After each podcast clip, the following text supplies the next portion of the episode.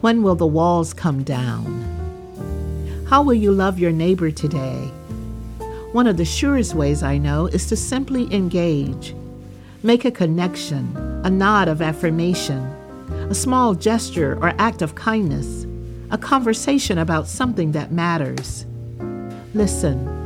Don't judge or defend. Try to understand. Really care. We erect so many walls around ourselves, and I get it. Trusting is hard, the risks are high.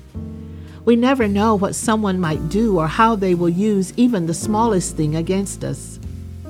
Still, that level of fear and paranoia only breeds contempt, keeps us separated and from doing what Christ has called us to do.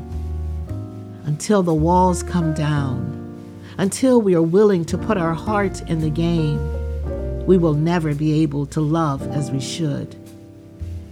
I think more people are willing to love us than we imagine if we would only let them in. Holy Lord, help us to be willing to tear down the walls so love might have a chance. Amen.